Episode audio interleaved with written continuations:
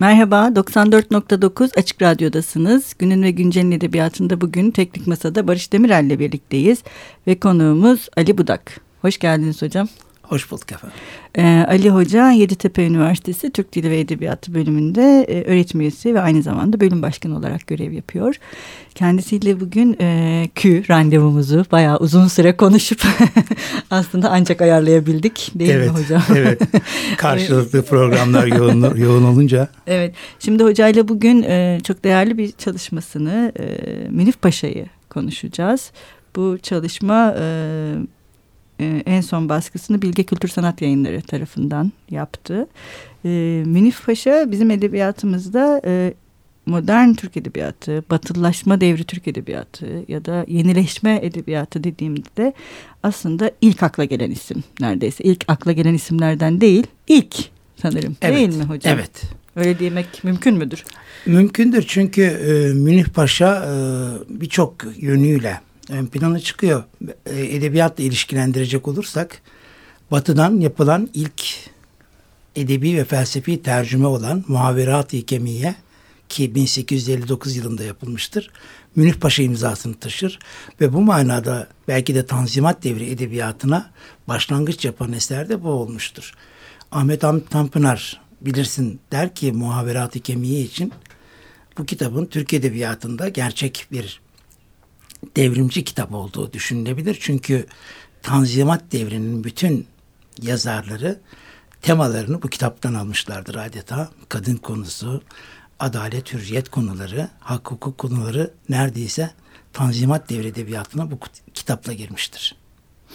Peki hocam bu Muhaverat-ı Hikemiyye dediğiniz gibi bir e, felsefe çevirisi ve evet. Münif Paşa aslında bir felsefeci olarak edebiyat tarihini etkileyen birisi. Evet. Ee, ve onun gibi bir örnek de neredeyse yok sonrasında. Evet. Meseleyi belki de şöyle ele almak mümkün. Ee, Türkler on dokuzuncu yüzyılda uzun yaşamışlardır. Uzun bir yüzyıl.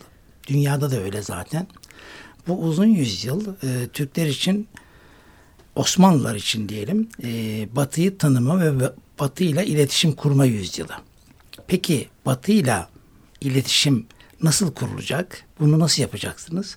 İşte Münif Paşa belki de el yordamıyla ya da bilinçli olarak, ben bilinçli olduğunu düşünüyorum, Batı'nın düşüncesini tanımakla ancak Batı dünyasıyla bir iletişim kurulabileceğini düşünmüş olmalı ki ilk yapılan çeviri Voltaire, Fénelon, Fontenelle gibi aydınlanma devri filozoflarının eserlerinden seçilmiş bir e, diyaloglar kitabı.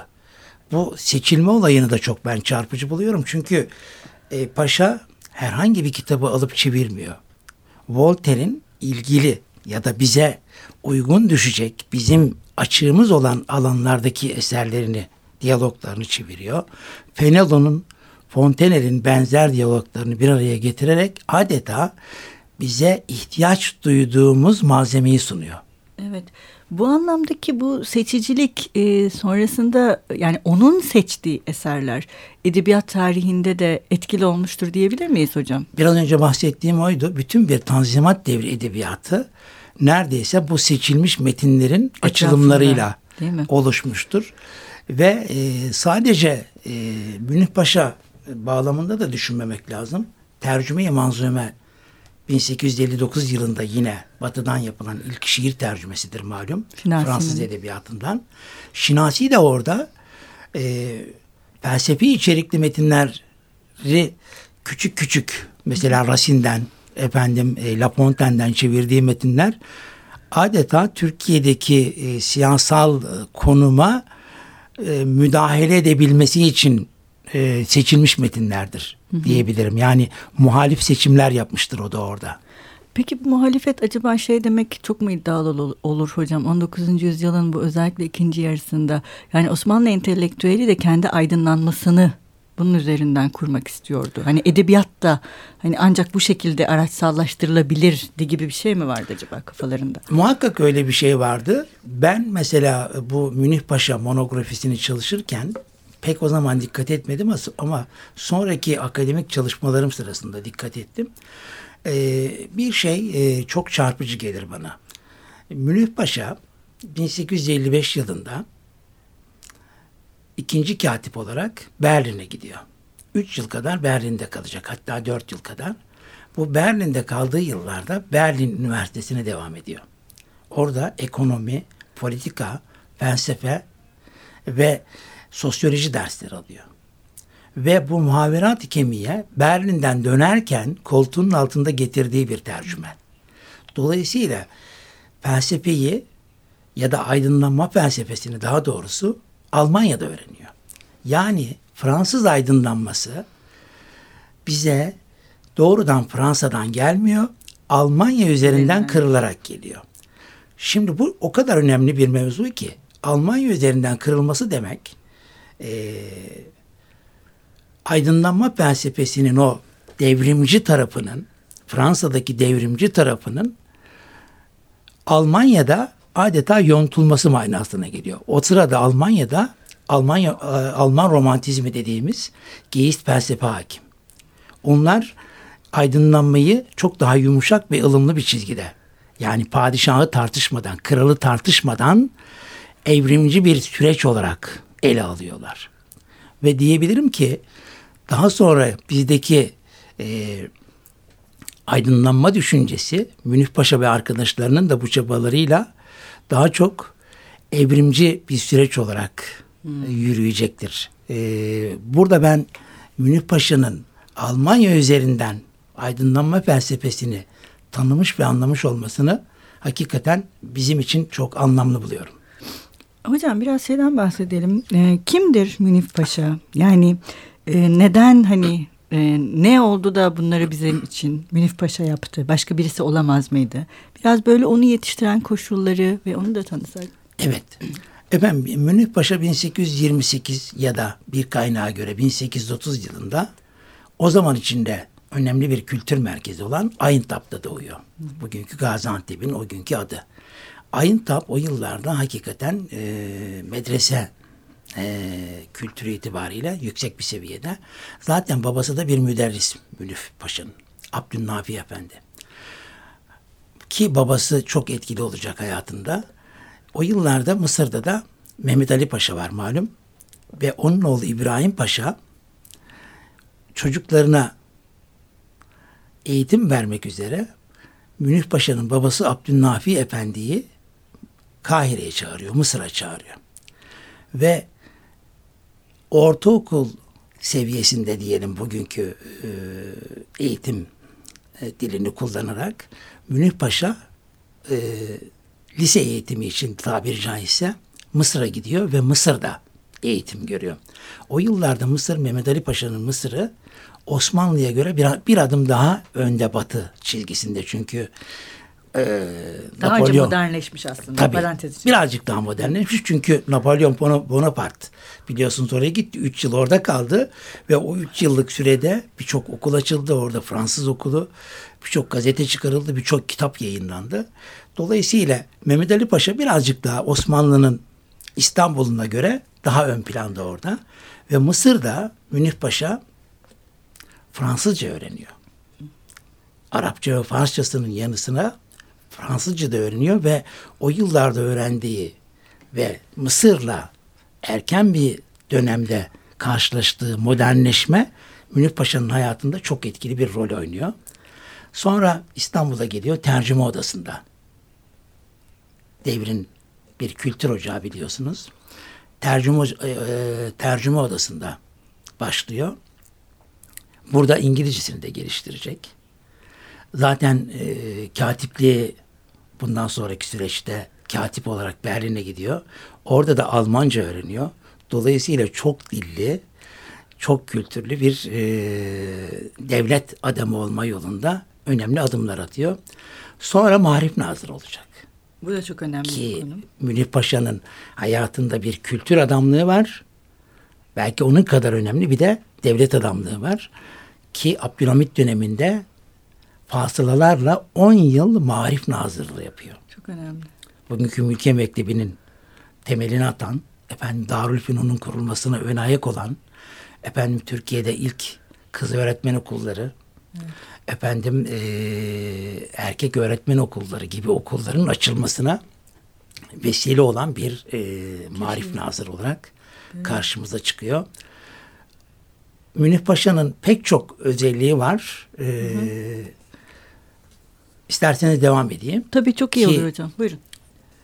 Benim için kültür e, adamlığı çerçevesinde muhakkak konuşulması gereken bir tarafı bin sekiz yüz altmış bir yılında Cemiyet-i İlmiye-i Osmaniye adıyla Türkiye'de ilk bilim cemiyetini kuruyor. Evet, çok önemli bir girişim. Bu hakikaten çok önemli çünkü Cemiyet-i İlmiye-i Osmaniye ilk sivil bilim evet. örgütlenmesi olmasının yanı sıra bir anlayışı da şu anda bir yayın e, ortamındayız.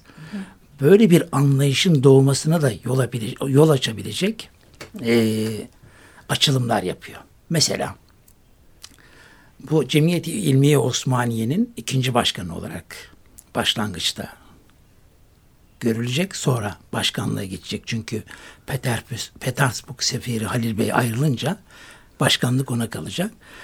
Cemiyet-i İlmiye Osmaniye'nin çok önemli bir fonksiyonu var. Türkiye'deki ilk bilim mecmuası olan Mecmua-i Fünun'u yayınlamak. bin sekiz yüz altmış iki yılından itibaren. Ve Türkiye'de pozitif bilimler bu mecmuayla ilk defa tanınmıştır. Türkiye'de pozitivizm adına söylenebilecek her şeyin başlangıç noktasında Mecmua-i Fünun'u görmek mümkün. Mecmua-i Fünun'un daha yayınlanması aşamasında şöyle bir madde var. Diyor ki bu mecmuada Batı'nın ulûm ve fünûnunu size taşıyacağız ama bunu yaparken dini konulardan ve siyasetten uzak duracağız. Şimdi siyaseti anlayabiliyorum. Fakat dini konulardan uzak duracağız hı hı. söylemini çok anlamlı buluyorum. O günkü ortamda siz bir yayıncı olarak faaliyete geçiyorsunuz ve ben din konuşmayacağım. Hı. Din, bu bir manada din konuşmayacağım demek, e, dinle arama bir mesafe. mesafe koyacağım manasına da geliyor. Ve bunun e, bir kültürel laiklik hı hı. olarak değerlendirilebileceğini ben düşünüyorum. Hı hı. Ve fevkalade önemli buluyorum. Hakikaten daha sonra Münif Paşa'ya hem Muhaverat-ı Hikemiyye çevirisi dolayısıyla hem de bu Mecmua-i Fünun'daki pozitif bilimlere olan tutkusu hı. ve eğilimi sebebiyle Ali Suavi gibi bir aydın kişi tarafından dahi Gavur Münif ya, lakabı evet. takılacaktır. De çok acıklı gerçekten. Gerçekten acıklıdır. Yani Ali Suavi'nin yani bunu yapması bir de. Ali Suavi'den bunu beklemek hakikaten evet. sıkıntılı. İşte Maarif Nazırlığı ile alakalı.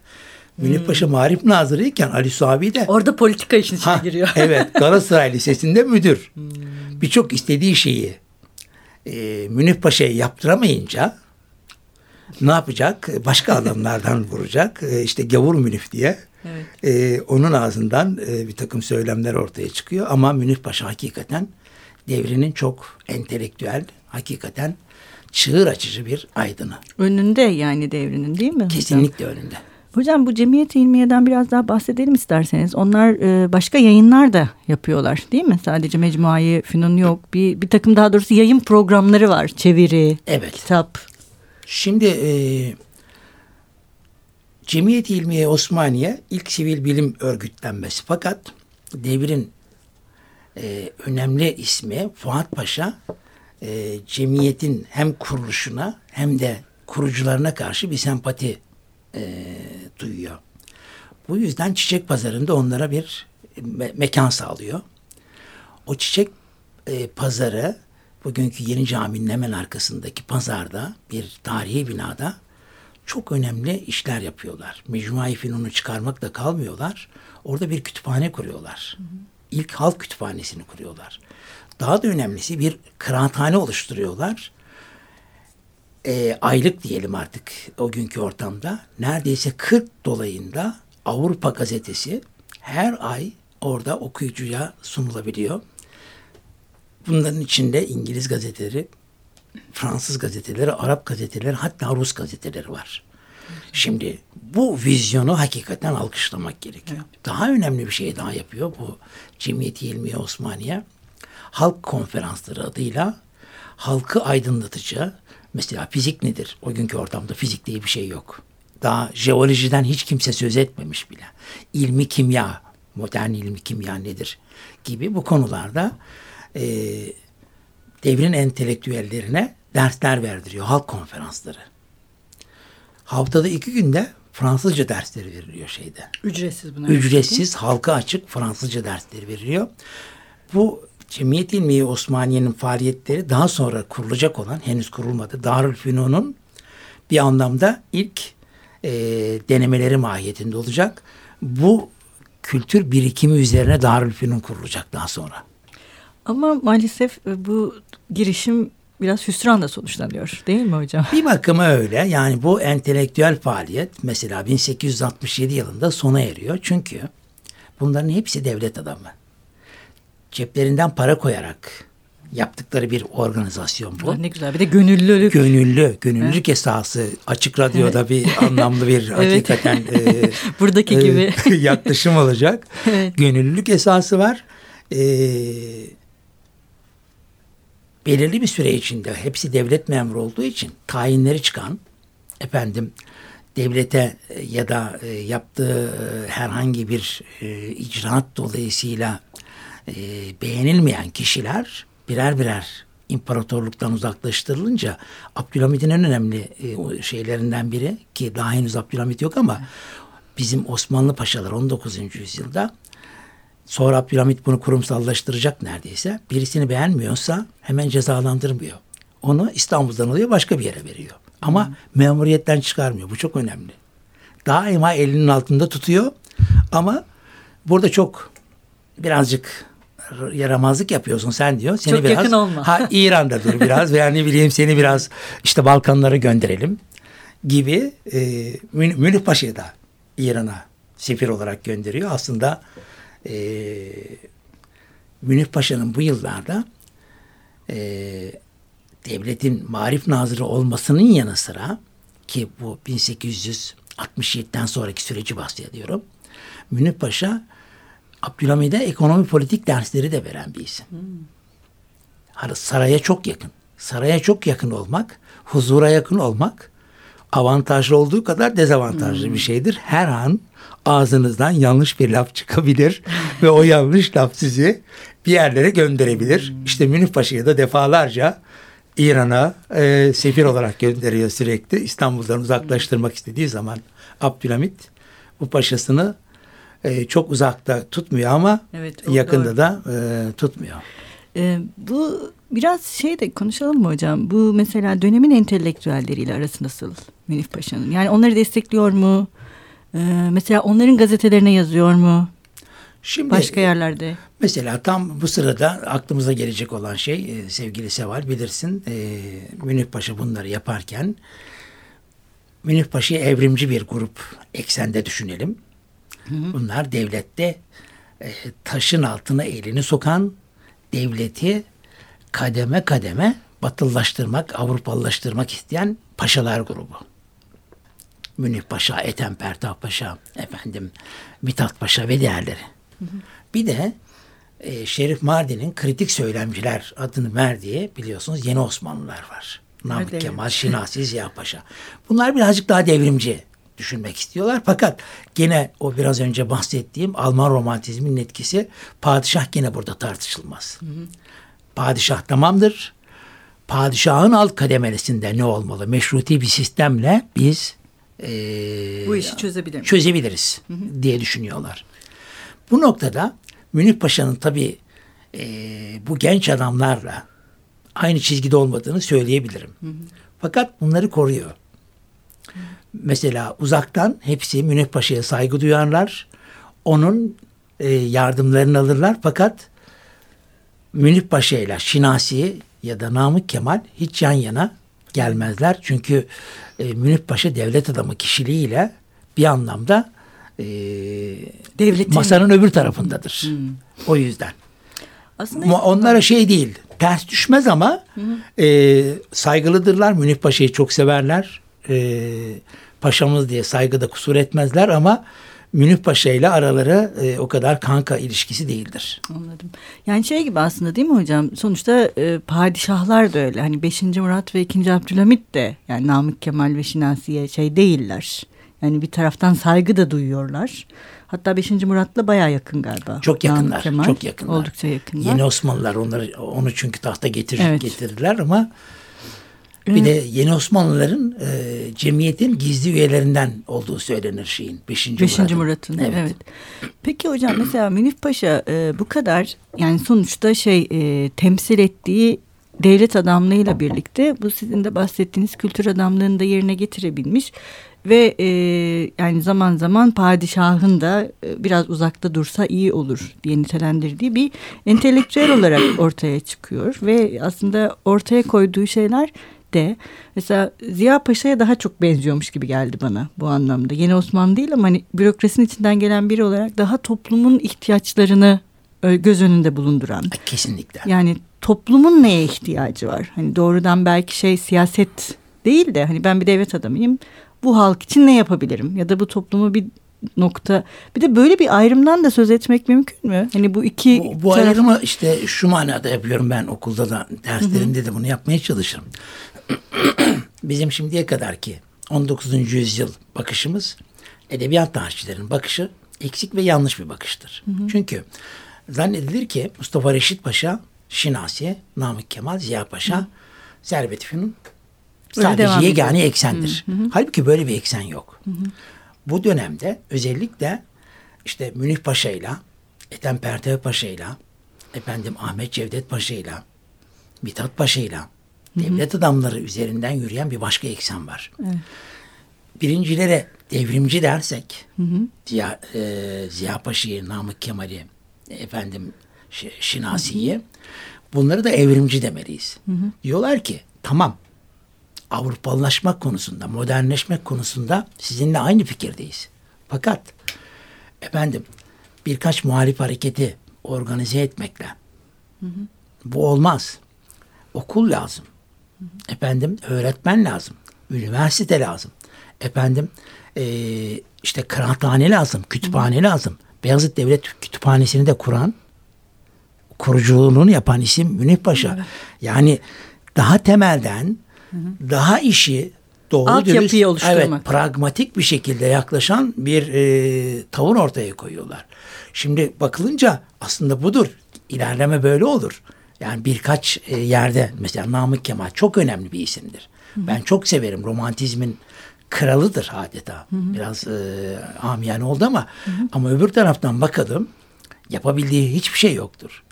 Yani sürgünlerde maalesef hayatını harcamıştır.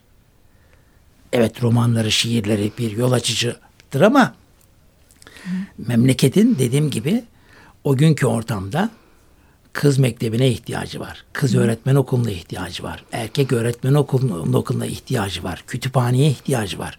Kıraathaneye ihtiyacı var. Devletin yapılanmasına ihtiyaç var. İşte bu noktada Pertev Paşalar, Münif Paşalar, Ahmet evet. Cevdet Paşalar. Daha aşağıdan bir evet, şeyler. Yer yer Ziya Paşa. Ziya Paşa'nın evet. valiliği de öyledir biliyorsunuz. Evet, evet. Fevkalade okullar açmıştır hem Amasya'da hem Adana'da. İşte bu devlet adamı kişiliğinin bir anlamda yansımasıdır. Evet, öbür taraf önce yukarıdan her şeyi. Yukarıdan çözelim Hı. aşağı diğer, nasıl olsa halli olur diye. Ama evet. aşağıda altyapı olmayınca. Doğru, diğer tarafta aşağıda aşağıyı bir halledelim ondan sonra yukarısı kendiliğinden yani hallolur. Kendiliğinden olur diyorlar gibi evet. Bir, evet doğru, bu çoğu zaman göz ardı edilen bir şey ve hatta bu devlet adamlarının yaptıkları çok da edebiyat tarihi açısından da pek de göz önünde bulundurulmayan bir şey. Küçümseniyor. Haklısınız. Yani evet. Münif Paşa şaşılacak bir şeydir. Mesela ben şimdi Cemiyet-i İlmiye-i Osmaniye'yi düşünelim.